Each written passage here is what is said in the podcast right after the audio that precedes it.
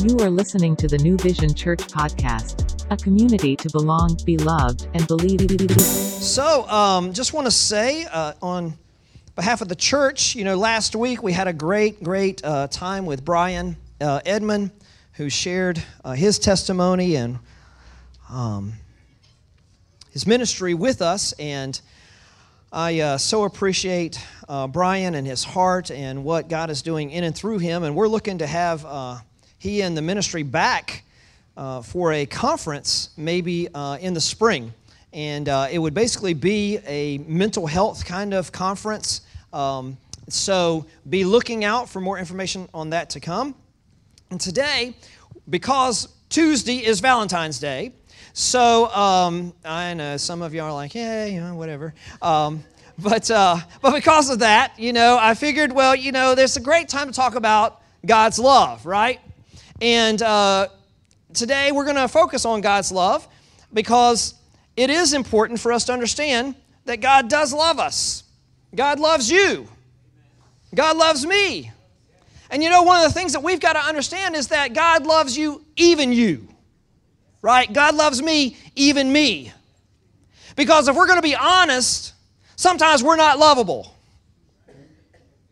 Sometimes you're hard to get along with, right? If we're going to be honest, sometimes I can be hard to get along with. Sometimes I just want my way, I don't care, right? And what we've got to understand is this is that God loves us in spite of all that. God loves you in spite of all your flaws, all of your incapabilities, all of the things that you feel like is wrong with you or about you, God still loves you anyway. And even in all of our efforts, right, we could never make God love us. God loves us because that's who God is. This morning we look at this verse in 1 John 4 16. It says, We have come to know and have believed. Okay, now these two different things. Knowing, right, is through experience. We've experienced God's love. This week, as you go through Valentine's Day, or you go through other holidays or other experiences in your life, I'm telling you this, you can know that God loves you.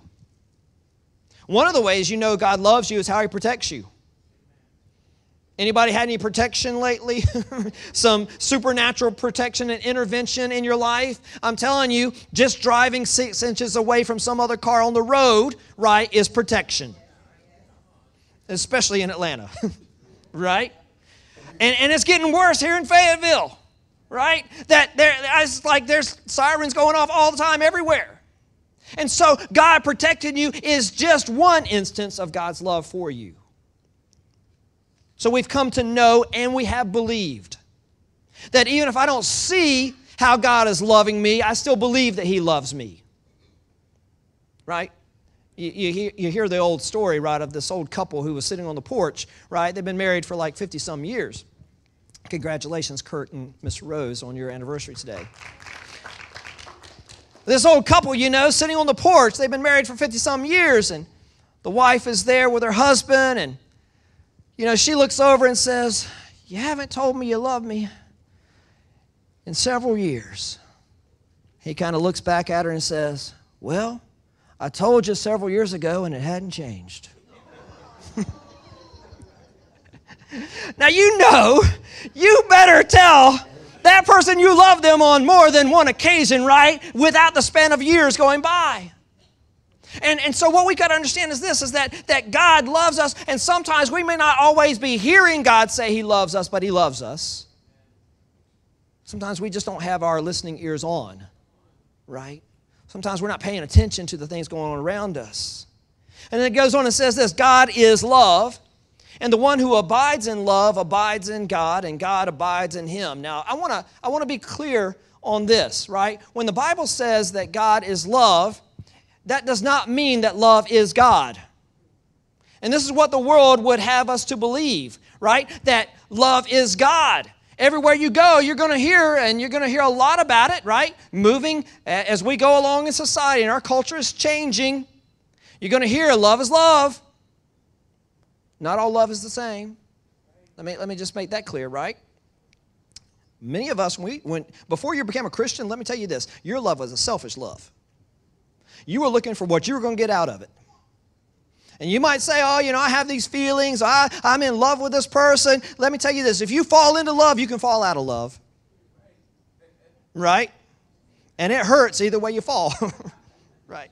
So you got to be careful using these words like, I fell in love. You got to be careful because that kind of love is not, it's not the same love as God's love. Okay? It's a very selfish love. And even on our best days, those of us who are Christians, even those of us who, who have God's love in our lives, we can still be selfish. We can still be looking at what, what am I going to get out of this, right? We, I scratch your back, you scratch mine, right? And I got an itch like right there, right? So, what can happen is we can be looking at what's in it for us. But, but one of the things that I want you to understand is the world is trying to redefine what love is and what love should be and making love as the ultimate achievement that you should accept everything. Listen, no one in their right mind accepts everything, right? Even Jesus had some disciples who were doubters. And, and, and Jesus did not condemn them for doubting. Jesus did not condemn them for skepticism. And so, listen, as we go through this life, one of the best things you can do as a Christian is ask good questions. Ask good questions. What does love mean to you? What does love is love mean to you? Because I serve a God who is love, and I think God redefines love differently than how you're defining it. And so, saying that love is God is not correct because people are trying to elevate love as the highest thing in life. But when the Bible talks about God being love, let me just help you understand this that even though God is love, that is not his only characteristic. And everybody wants to say, oh, all God is is love. All God is is love. Listen, that is that is the nature of God. But I want you to know that God's love is holy love. And so, if your version of love is an unholy version of love, then that is not God's love. Because God's love is holy, everything that God does is holy, because God's nature is holy. And even though God is love, his love is a holy love. And so it's different. But what we've got to understand is this is that God is loving to us, He is loving toward us, and not just Christians. He loves everyone. He does love everyone. And so what happens a lot of times, and especially when we talk about, you know, this love is love thing, and we eh, people are, are really all into trying to convince us to go the way of culture, right? And so what happens is this you have some pastors and, and churches that are gay affirming. And one of the things uh, a few weeks ago I was asked about, you know, how, how is your church? What does your church feel about homosexuals on the stage? And I was like, well, we love everyone, we accept everyone, but our church would not condone that lifestyle. Okay? So I want to be clear on this. Everyone is welcome to come to this church. Anyone can come and experience the love of God. But the Bible is clear about how we are to live. And living is different, right, for a follower of Christ. And so I want to be clear on that because there might be some people who are wondering, you know, what, what is the pastor's take on this? You know, where's your church on this? And we're getting phone calls about it, so let me be blatantly clear, right? We love all people, but we do not condone a gay lifestyle, okay? And so we have to understand that love is not just love because love actually tells you the truth. Right? Love tells you the truth. If somebody loved you and they never told you the truth, would that be love? So what we have to do and understand is this is that if we say the Bible is the truth, then we have to tell what the Bible says. And the Bible says that certain ways and certain how, how we live, right, is either of God or it's not of God. But I want you to understand this that everything that God does is with love and out of love. Some people feel like, oh, you know, God doesn't love me because God allowed this to happen. No, that's not true. You've got to understand you live in a fallen world. And everything that happens to you is not because God made it happen to you, it's because you might have made some bad choices. And now you have a consequence. Everything that happens to you is not because you're a bad person, it's because you're surrounded by bad people. There are good people, good Christian people, who die because of someone else being bad. So it's not that God doesn't love you, it's that you live in a world where God's love isn't prevalent. You live in a world where everybody loves themselves more than they love you. So we can't say love is love because it ain't the same kind of love. God's love is different, but everything that God does is with love and out of love for you. Another thing I'd like for you to understand is this God doesn't love you because you're good or you deserve His love, but God does love you because He is good.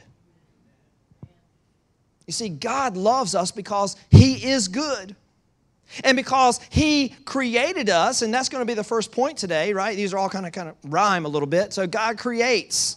That God created us, and because God created us, he loves us. Right? Many of you have had children and they have drawn these pictures, these stick pictures, you know. Y'all are going to get pictures from, from your children soon. They're going to be coloring, and you're going to say, Oh, what's that? And they're going to say, That's mommy and daddy. It's not going to look anything like you. But you know what you're going to do? You're going to take that and you're going to put it on that refrigerator door. And you're going to say, look at what Nyla drew me, right? And you're going to you're going to celebrate that, right? You're going to take pictures and send it to the grandparents. You're going to send it to everybody. And you're going to celebrate this because this is what your child made. Now, you're not going to say, come on, kid. Come on. You've been around me for eight years. You can get a better picture than that, right? No, you're going to celebrate that because you love them. And listen, God loves us even though we do things imperfectly, right? Uh, I heard this illustration a long time ago that if God has a refrigerator, your picture's on it. That God loves you that much that He has got your picture up on it. And He's calling the angels around saying, Hey, come here, let me show you what they did this morning. And the angels might be scratching their head saying, What? Huh? That doesn't look anything like you, God. And God's like, Hey, this is what my child gave me and I love it. So, see, what we've got to understand is this God doesn't love us because we're good, because we're great artists, or because we're great singers, or because we're great preachers. God loves us because He created us and He loves us just the way we are. So, I want you to understand this that God created you this morning. And I don't care how many people have told you, oh, you were just a mistake. Or, or we weren't planning on having another one, but uh, there you are. Some of y'all might have heard that. Some people in this room might feel like, you know, well, I'm not as good as my brother or my sister. And let me tell you this it doesn't matter. You don't have to be as good as your brother or sister. God loves you just the way you are. And He is the one who planned your life. Not your parents, not your grandparents. I know some grandparents are like, when you're going to have, when you're going, come on, come on, come on. It's not up to you. It's up to God. God is the one who gives life. And so God created you. Now, I've heard this recently. It's like somebody asked, uh, and, and, you know, they were asking, I think, out of a legitimate reason, trying to figure out, okay, why did God create us? Why did God create me? Why did God create you? And the response from even a theologian was this, and it was a ridiculous response. He said, Oh, God created you because he was lonely. No. Thanks for playing. God did not create us because he was lonely. He created us because he wanted to display his glory through us. He wanted to shower his love upon us. This is why God created us. It's not that God was lonely, he had the fellowship, the perfect fellowship of Holy Spirit and Jesus. They are perfect in everything. They are completely unified. There is not any loneliness in God. But God created us that we might be able to experience His love. He wanted to share this love with his creation. And so God did it. And you know what Genesis 1 tells us time and time again? And it was good. That when God created us, it was good. Now sometimes, right, we we we misread this. Let me look let me look at Genesis chapter 131. Look at what it says. Because sometimes this is where we go. We say, oh, you hear even preachers say this, right? I think I've probably even mistakenly said this before. That that when God made man, he saw that mankind was good. It was very good when he made us. That's not what the Bible says. Look at what Genesis 1:31 says. God saw all that he made and saw that it was very good. We like to think, oh, God is the one who's saying, yeah, look at look at mankind. They are the pinnacle of everything. You're it. You're very good. It wasn't just mankind. God looked at everything that he had made and he said, I'm going to create mankind in my image. We're the only ones created in his image. But when he put us in the garden, he said, Now this is very good. I've told you all this before. You know, why, why did he create Adam and Eve and put them in the garden? Because he wanted them to do some work in the garden. You're all going to be gardeners when you get to heaven. Some of y'all like, I ain't got a green thumb. Yeah, that's all right. You don't have to have one. It's going to last forever. You can't kill it. but look at what happens, right? In the garden, they have this perfect fellowship with God. And even Jesus, in his pre incarnate state, I believe it's Jesus, comes walking in the cool of the day. The Bible says this, says this They heard the sound of the Lord walking in the garden in the cool of the day. And what happens is this is that Adam and Eve had made a bad choice. And they chose to eat from the fruit of the knowledge, or, or the, the fruit of the tree of the knowledge of good and evil. And when they did that, this relationship was broken. I don't know if you've ever been in a relationship where everything's not going well. It's uncomfortable. Sometimes y'all may not be talking to each other. Might be just like staring at each other, saying who's going to make the first move, right? Might be on the silent treatment. Somebody might be sleeping on the couch in the doghouse. Some of y'all might, might go even like hours upon hours before one of you reconciles. And so I believe God, Jesus, Holy Spirit, they all knew that Adam and Eve had sinned and had fallen. But the Lord continues his normal routine. You know what gets under your skin? Is when the other person, it acts like it doesn't bother them at all. They just going on about their routine, right? Yeah, they just, hey, life is good. I'm just going to keep on going, right? And you're just like, come on. So what does Adam and Eve do, right? They run and they hide themselves. And here's Jesus just walking in the cool of day, just like he always does. Adam, where are you, man? Where Adam? Where are you? Adam's like sticking his head out behind the tree, right? I'm over here, Lord. He's like, what are you doing hiding, man? Why are you hiding? You got something to hide? He says, Well, you know, we ate from the tree. But it wasn't my fault, it was her fault, right? really quick to pass the blame, right? We do that in relationships, right? We don't want to take responsibility ourselves. We don't want to say it's somebody else's fault. Listen, we live in a world right now where it's always somebody else's fault. We as Christians need to be willing to step up and say, hey, we, we probably got it wrong here. No, we haven't been as loving as we should be. No, we haven't been as kind as we should be. Maybe even we, we don't make people feel as accepted as we should. We, we got to work on that right? We got to work on it. We don't need to pass the buck and say, well, you know, it's, it's my mom and dad's fault, or it's, this, it's not anybody else's fault, it's yours. And so, Adam and Eve sin, and God, Jesus, kind of gives them some consequences from it. But I want you to see this in Genesis chapter 2, verse number 9. Look at what it says. It says, Out of the ground the Lord God caused to grow every tree that is pleasing to the sight and good for food. So every tree that was there was pleasing to the sight. Wow, you look at that fruit. Wow, that's I've never seen that before. That looks really delicious. I'm Gonna try that. Every tree was there for them to eat, and it was good for food. The tree of life also is in the midst of the garden, and the tree of the knowledge of good and evil. Look at what 2 16 and 17 says.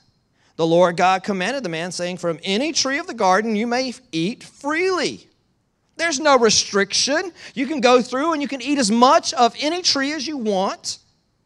But from the tree of the knowledge of good and evil you shall not eat, for in the day that you eat from it, you will surely die. Every tree but one. Every tree but one. The knowledge, the tree of the knowledge of good and evil. But look at what the serpent does in Genesis 3, 4, and 5. The serpent said to the woman, You won't surely die. God doesn't know what he's talking about. I mean, come on.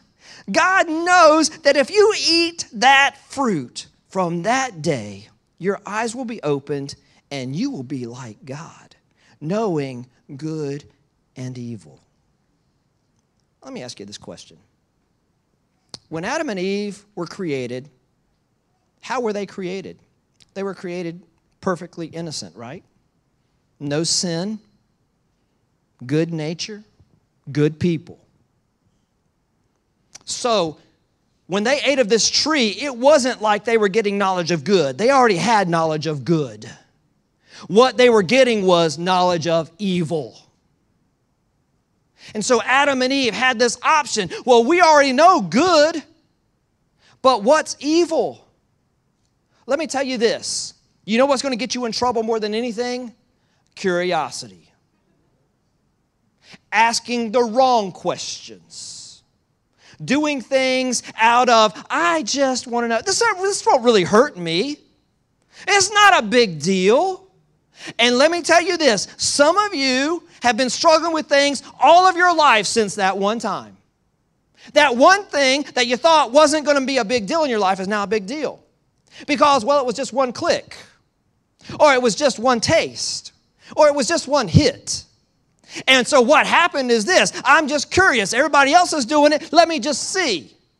Oh, it won't affect me. Oh, yes, it will. Be careful with curiosity. You already know what's good. You don't need to know what's evil. You already know what's good. And so, when they did this, they were opened up now to everything that was evil. The Bible calls this sin. Now, the word sin is actually an archery term, and maybe one day I'll bring in like a bow and arrow and, and show you how that works. But today, just to keep it simple, it means to miss the bullseye. It means that you're aiming to hit the dead center, but every time you're going to miss. That no matter how good you are, you can't hit it every time. You can't hit it every time. Some of us might be really skilled with shooting a weapon, weapon with, with being really good in some kind of area of our life. But are you good in every area? Nope, you're not. And you can work at it and work at it and work at it, but you will never be perfect at it. So sin means to miss the mark. And the reason that God hates sin, because people, uh, people hear this all the time, you know, God is just, he's just full of wrath and anger. No, he's not. He's full of love, but because he is so full of love, he dislikes, he hates, has a wrath toward everything that tries to disrupt that. Anything that's going to cause friction, anything that's going to cause um, a brokenness in the relationship, God hates. And that's what sin does. Because you see, this is what sin does sin pits you against God. Sin pits you and your self interest against God's interest. It pits your love and your selfish love against God's perfect love. That's what it means to miss the mark. That, that it's causing us not to move towards God, but actually to move away from God. That, that we say, you know what, this is so appealing to me that even though God says this is not good, I just, I just want it just got to have it. Sin doesn't ever move us closer to God, it takes us away. James chapter 1, verses 14 through 16. Look at this. But each one is tempted, look at this, when he's carried away and enticed by his own lust. It's by your own desires. Then, when lust has conceived, it gives birth to sin. You see, many of us think sin was the core issue. The core issue is not sin, the core issue is lust. Hmm, did you know that? So look at this. Lust gives birth to sin. Sin, when it's accomplished, it gives birth to death. Do not be deceived, my beloved brethren. So, what is lust? It's not, we're not just talking about like this, this sexual kind of thing, right? Lust is a desire that's selfish. It's a selfish desire. It's anything that you want more than you want God. Anything. You see, we, we kind of define it and break it down in other terms, like we call, you know, a love for food, an unhealthy love for food, we call that gluttony. Some of us call that golden corral. Hmm, right? and and we can go, man, we pile it up and just enjoy it, right? Oh, it's so good. And you go back for more, and you go back for more until you say, oh, wow, I shouldn't have gone back for more, right? You see, that's lust. It's just we want more. But it drives us to sin because it takes us to a place we didn't need to go.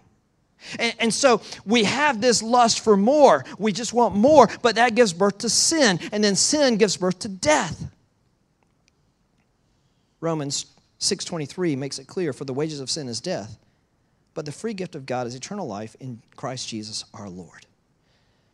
So God created us for this relationship with him.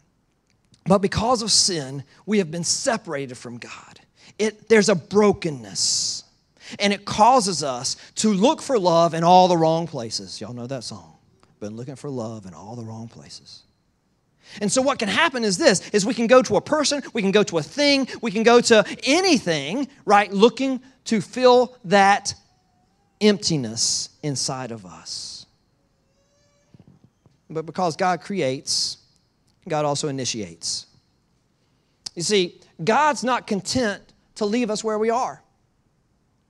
And really, even a non believer, if they were just open their eyes and realize that everything is not just coincidental, everything is not just happenstance, that actually you didn't have that accident because God sovereignly protected you.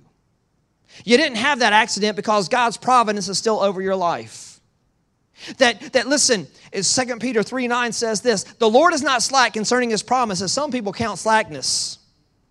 But he's long suffering to us, not willing that any should perish, but that all should come to repentance. You know why Jesus hasn't come back today? And I know many of us would be like, Lord Jesus, come today. Please come today. You know why he hasn't come back? Because he's patient. And it's not about you, it's about all the other people who don't know him. That he is holding out for just one more person to believe that he truly loves them. And so, for us, even though we want the Lord to come back, our prayer should be Jesus, come back as soon as you can. But until then, everyone, come to Jesus. Don't just expect Jesus to come to you, you come to Jesus. Turn to Him. Look to him because he is looking for you. God initiates the most famous verse in all the Bible. Today we're going to see the Super Bowl. Used to, when, when I watch football games, man, you'd always see somebody back there behind the, the, the goal posts. There'd always be somebody there holding up John 3.16, John 3.16. We don't see it as much anymore. Why is that? Maybe a few reasons. But I wonder if it's because the Christian voice has now become absent. Let me tell you this uh, today, you're going to see two ads on the Super Bowl these ads are expensive. I, I, think I saw some article about the ad that's coming up on the Super Bowl that's going to represent Jesus. There's two of them, run about $20 million. And yet, there are Christians who have invested so that Jesus is represented in the Super Bowl. That's great. But it'd be greater if there were individuals who were representing Jesus for free. Right?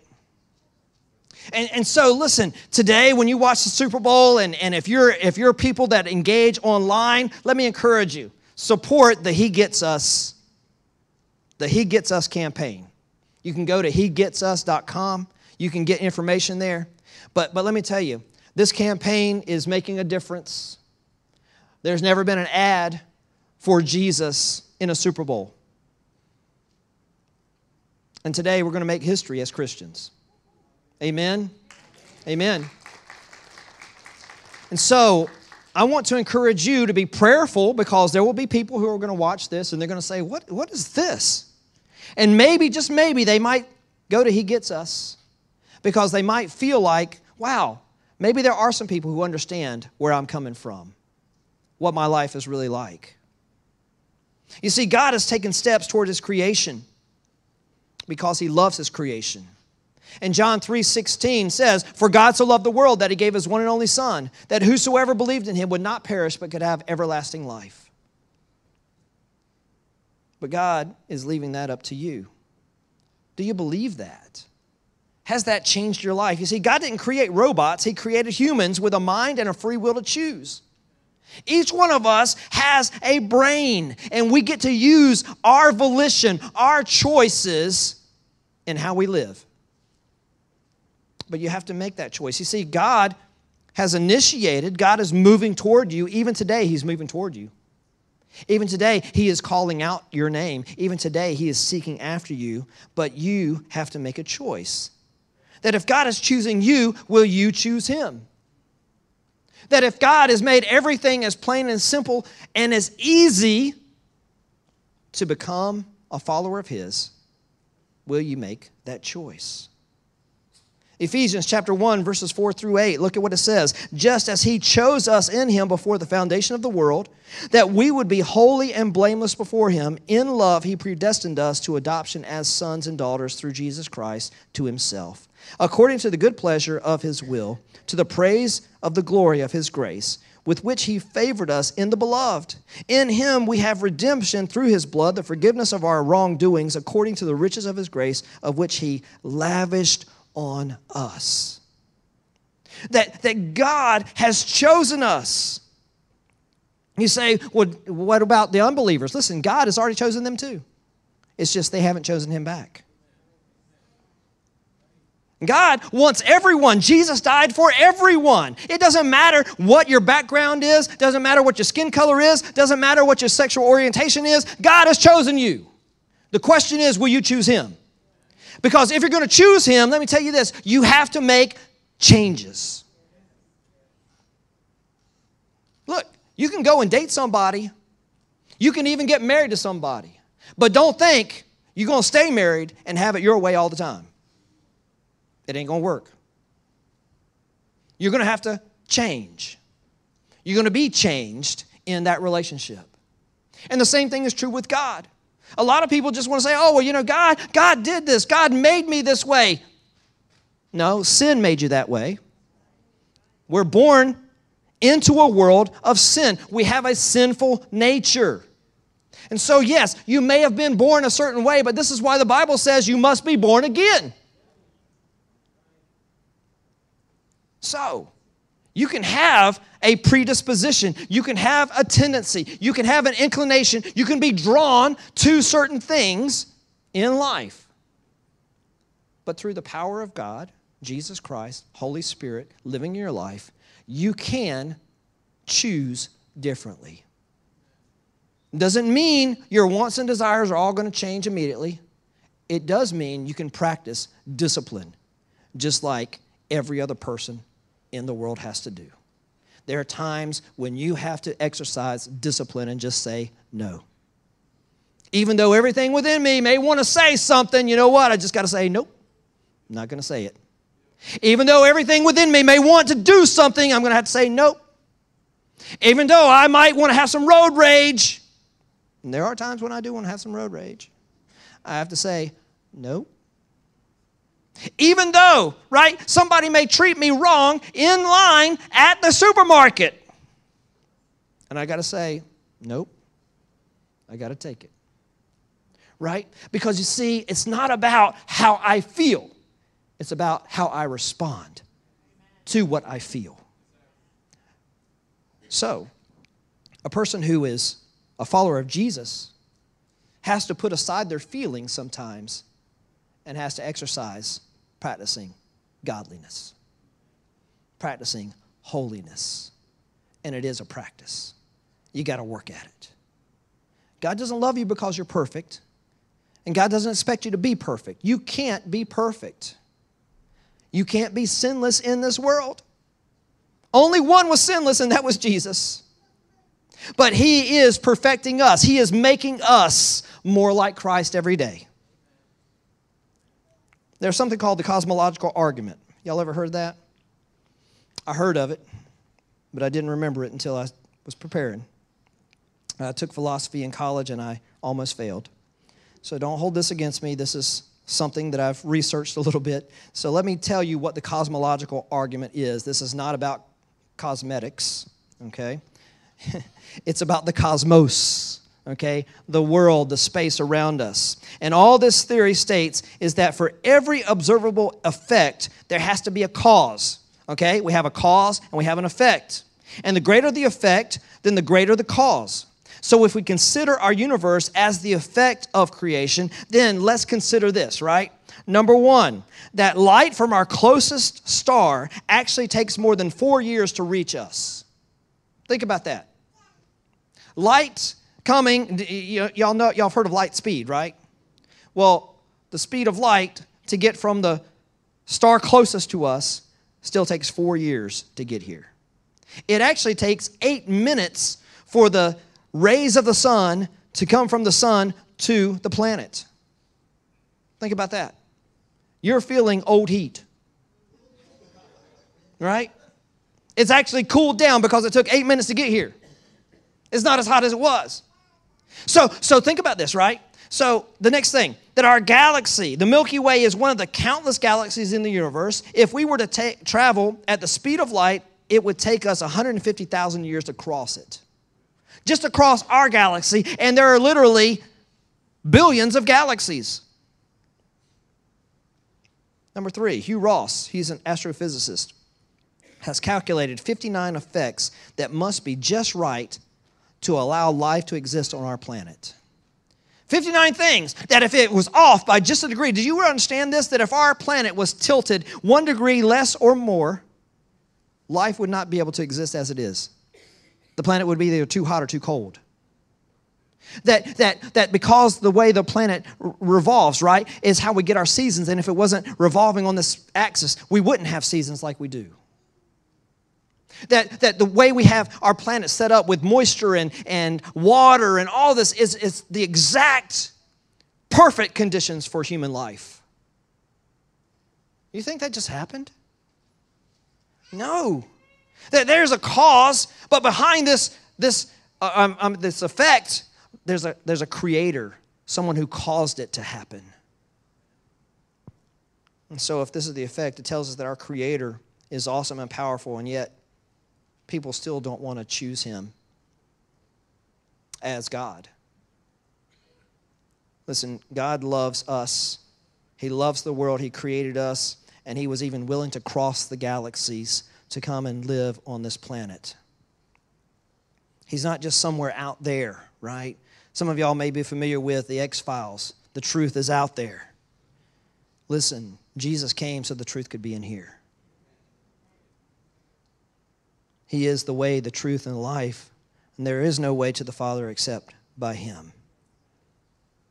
And so, number three, right? God demonstrates. God creates, God initiates, He's moving toward you today. He wants you to know that He loves you. He wants you to understand He has a plan for His life. And so, number three, God demonstrates His love for us. It wasn't enough for God to just sit up in heaven and say, Oh, hey, people of earth, I love you. No, in fact, God said, I love you so much, I'm going to come and walk among you. I'm going to come and, and, and experience life as a human being. I'm going to come and walk in skin just like you've got. I'm going to come and have aches and pains just like you have. Listen, when Jesus fell down and scraped his knee, he bled just like you and I. That Jesus had to be raised up in a family just like you and I. And probably a, with a single mother because we don't hear much from Joseph. It's very possible that he died while Jesus was young. And so, can Jesus understand you? Yes, he can. He gets us. He understands you. He knows what you're going through. And even though Jesus may not have had every same experience like you have, listen, we believe in the omniscience of God, that He knows your story. He knows what's going on with intimate details in your life. The Bible tells us in John chapter 1, verses 1 through 3, and verse number 14, it says, In the beginning was the Word, and the Word was with God, and the Word was God. He was in the beginning with God. All things came into being through him, and apart from him, nothing came into being that has come into being. So everything that we see, everything that you experience right here, right, it was Jesus who did it. Jesus is the master planner. He is the one who is who is orchestrated everything. But then verse 14 says this, and the word became flesh and dwelt among us. And we saw the glory, glory as of the only begotten from the Father, full of grace and truth. That Jesus came as the God man, and he lived among us. The message translation, or I don't really like to call it translation, the message paraphrase, says this that Jesus moved into the neighborhood. That Jesus, he, he took up residence and lived in a place just like you and I among people just like you and I. Jesus had to fix his hair. Jesus ate just like you and I. Jesus had to deal with people just like you and I. And so, he came to demonstrate God's love for us. Romans 5 8 says this, but God demonstrates his love for us in that while we were still sinners, while you're still sinning, while you're still imperfect, Christ died for you. And he didn't do this because he was just a benevolent God. He was just good. No, he did this because he loved you. You see, people can do good things for you, but they don't they might not care about you. But that's not God. God did this because he really cares. Because he really does love you. Valentine's Day is on Tuesday, and today we celebrate love.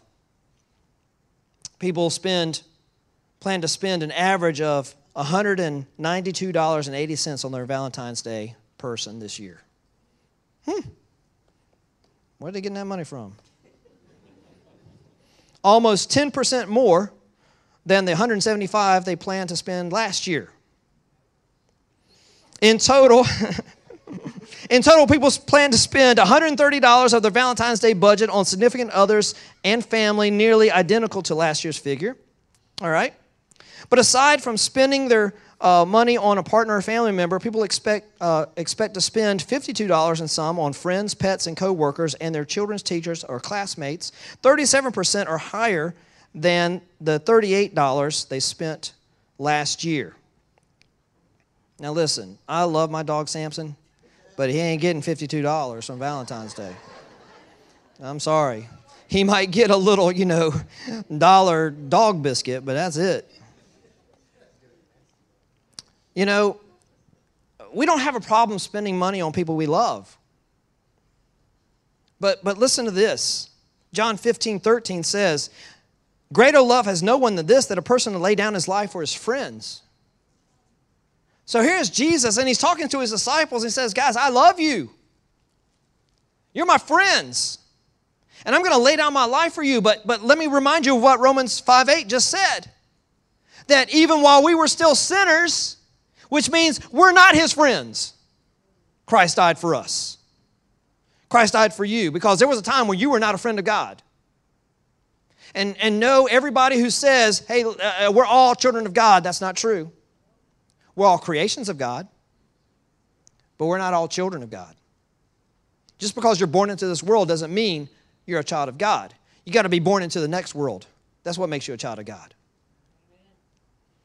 And so Jesus called these people his friends, but, but we need to remember there was a time when we were enemies of God. Romans 5:10 says this. For while, if while we were enemies, we were reconciled to God through the death of his Son, much more, having been reconciled, we shall be saved by his life. What does that mean? It means this that because Jesus rose from the dead, we all have the promise of eternal life. That because Jesus conquered death, sin, and the grave, we can have life eternal. Colossians 1 20 and 20 through 22, it says this, and through him to reconcile all things to himself, having made peace, look at that, through the blood of his cross, through him. I say, whether things on earth or things in heaven, and although you were formerly alienated and hostile in your mind, engaged in evil deeds. Look, who's he talking about? He's talking about you. Even though this is the way you used to be. Yet now he has reconciled you in his fleshly body through death in order to present you before him holy and blameless and beyond reproach. The Bible says that we were enemies and at enmity with God. What does it mean to be at enmity with God? Anybody know what that word means? Enmity? At odds? Okay? It's a little bit different than enemies because, see, you can be an enemy with somebody, but you don't have to talk to them. You can be an enemy with your neighbor and you don't ever have to look at them. You can put up a fence and never see them again, right? You can be an enemy, but, but to be at enmity means this that you are actively hostile, that you are actively against. You're not just protesting, right? You're actually throwing stones, firing weapons. This is who you are. And the Bible says this that's how we used to be with God. So when we wonder, what, how is it that people can be so angry and violent at God? Well, you were once that way too. That's how you were. Look at what James 4 4 says. You adulteresses, do you not know that friendship with the world is hostility, and some translations say enmity with God? Therefore, whoever wishes to be a friend of the world makes himself an enemy of God. You cannot straddle the fence, it's one way or the other. You're either friends with the world and at enmity with God, or you're friends with God and we're walking away from the world. Ephesians chapter 1, verses 14 through 15 says this For he himself is our peace. He is our peace, who made both groups into one and broke down the barrier of the dividing wall. Talking, when he's talking there, he's talking about the Jews and Gentiles. By abolishing in his flesh the enmity, which is the law of com, uh, commandments contained in the ordinances, so that in himself he might make the two into one new man, thus establishing peace. Jesus came to give us peace and to make peace between us and God. And so, number four, God waits. Right? God creates, God initiates, God demonstrates, and God waits. What is God waiting for? He's waiting for us. He's waiting for you to respond. He's waiting for you to understand how much He loves you. And you know, today, whether you're a believer or, or not, God loves you. He does love you. And what we have to understand is this is that we need to be willing to receive that love because if you can receive that love, it will change you forever. Look at what this verse says. Again, John 3 16, 15 to 16, that whosoever believeth in him should not perish but have eternal life. For God so loved the world that he gave his only begotten Son, that whosoever believed in him should not perish but have everlasting life. This is the KJV. This is how I learned it when I was younger. And, and this is the reason I, I put this translation up is because it uses two different words here eternal and everlasting. It can be a little confusing. Say, you know, how, how do I get eternal life? and then everlasting life. What's, what's the difference? And actually, today in a lot of modern translations, it just uses the word eternal life. But I think, I think everlasting is a better translation to say we get everlasting life. But in verse 15, it says eternal life clearly. And so I've got this rope up here. Some of y'all may be wondering, what's, what's, what's up with this rope? I'm glad you asked. I, I try to do some things like this to keep your attention the whole time. So let's just pretend that this is a timeline.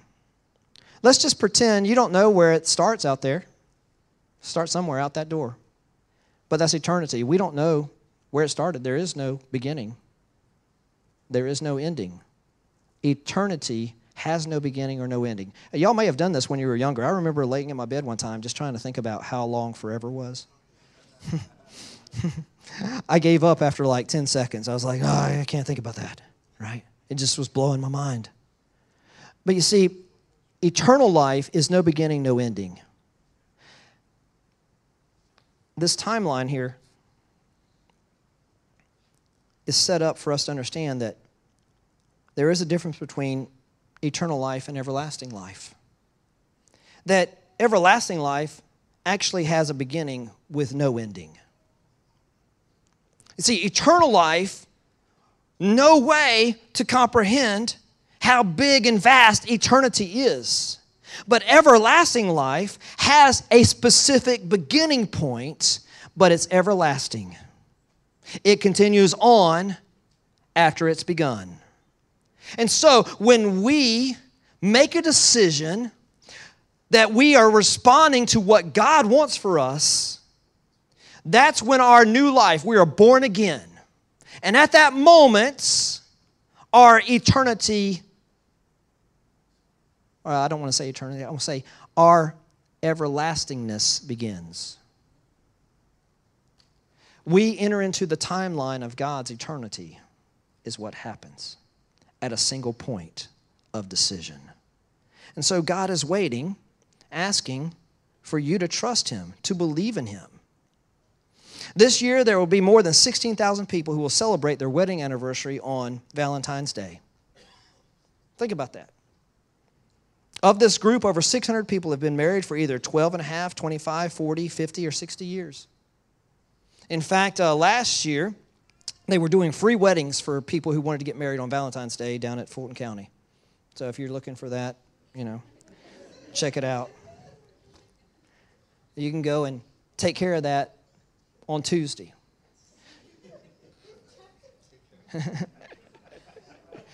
Some people are cheap.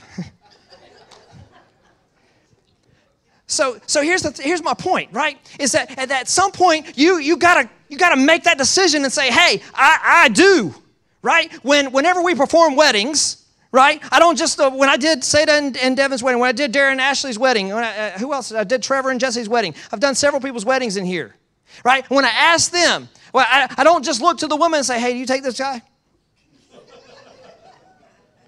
and she says, I do. We don't stop there. I ask the guy, hey, you take her too? Yeah. You see, it's both. Got to agree. If one says, well, I'm not quite so sure, you know what? We ain't doing the wedding.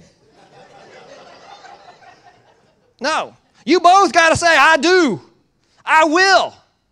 And so God has already said, I do. The question is, do you? The question is, He wants you to be part of the marriage. The Bible says the church is the bride of Christ. That we have to come to a point in our life when we say, I do.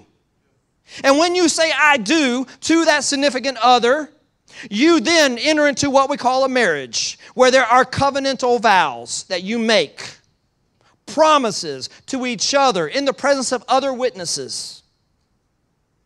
Some people call it tying the knot. I have some small rope here. You see, there has to be a time in your life when you make a decision to follow Jesus. And when you do that, you're tying the knot. And what happens is this is your eternity changes and you move from a life that's just here on earth to an everlasting life because you tied the knot. You enter into the eternal life of God at this point. It becomes everlasting life for you. But you enter into the eternal life of God at this point. Today, I've got several pieces of string up here. And I'm just wondering have you ever made that kind of commitment? To say, yes, I want to receive God's love. Or I have received God's love, but you know, I just haven't really paid attention to how much He loves me. Maybe today you need to renew your vow. Maybe today you need to say, Yes, I do, because of what he's done. Maybe today you need to tie the knot as a reminder that this is the day that I said yes to the Lord. Jesus is waiting for you, and he's chosen you. Will you choose him? There will be no greater thing that could happen on this pre Valentine's Day weekend than for you to move into a relationship with Jesus Christ. God created you and He loves you. God has initiated, even by bringing you here today, God has demonstrated His love for us in that Jesus laid down His life willingly, not just for His friends, but for those of us who were even opposed to Him. And today, God is waiting for your response. In just a moment, we're going to have a time of reflection and time for you. That if you feel like, you know, I need to tie the knot, that you would come and you would say, Here's my life, God. And I want to, I'm willing to change. I'm willing to be changed. Let me say this many of us have tried to change and it hadn't worked. You can't change yourself, but Holy Spirit can change you. He can give you new desires, new wants, He can give you a new life. But you're going to have to tie the knot and say, I'm committed to you, Lord. Whatever it is you want, I want. Maybe you're here, and this is, this is listen, Billy Graham was asked many years ago, What is the one truth that has changed your life? And he said this Jesus loves me, this I know, for the Bible tells me so. That's all you need to know this morning is that Jesus loves you. And so today, church, today, Christian, today, non believer, let me let you understand there's eternity. There is a point when our lives are going to end. And the only way we get eternal life, the only way we get everlasting life is that at some point you have to choose Jesus. Today, I pray, if you haven't made that choice, you'll tie the knot today. If you've already tied the knot, let me encourage you. Come up and just tie it on this, this timeline just to represent to everybody hey i've already made that decision. I i have jesus and he's the love of my life. You respond as the lord moves you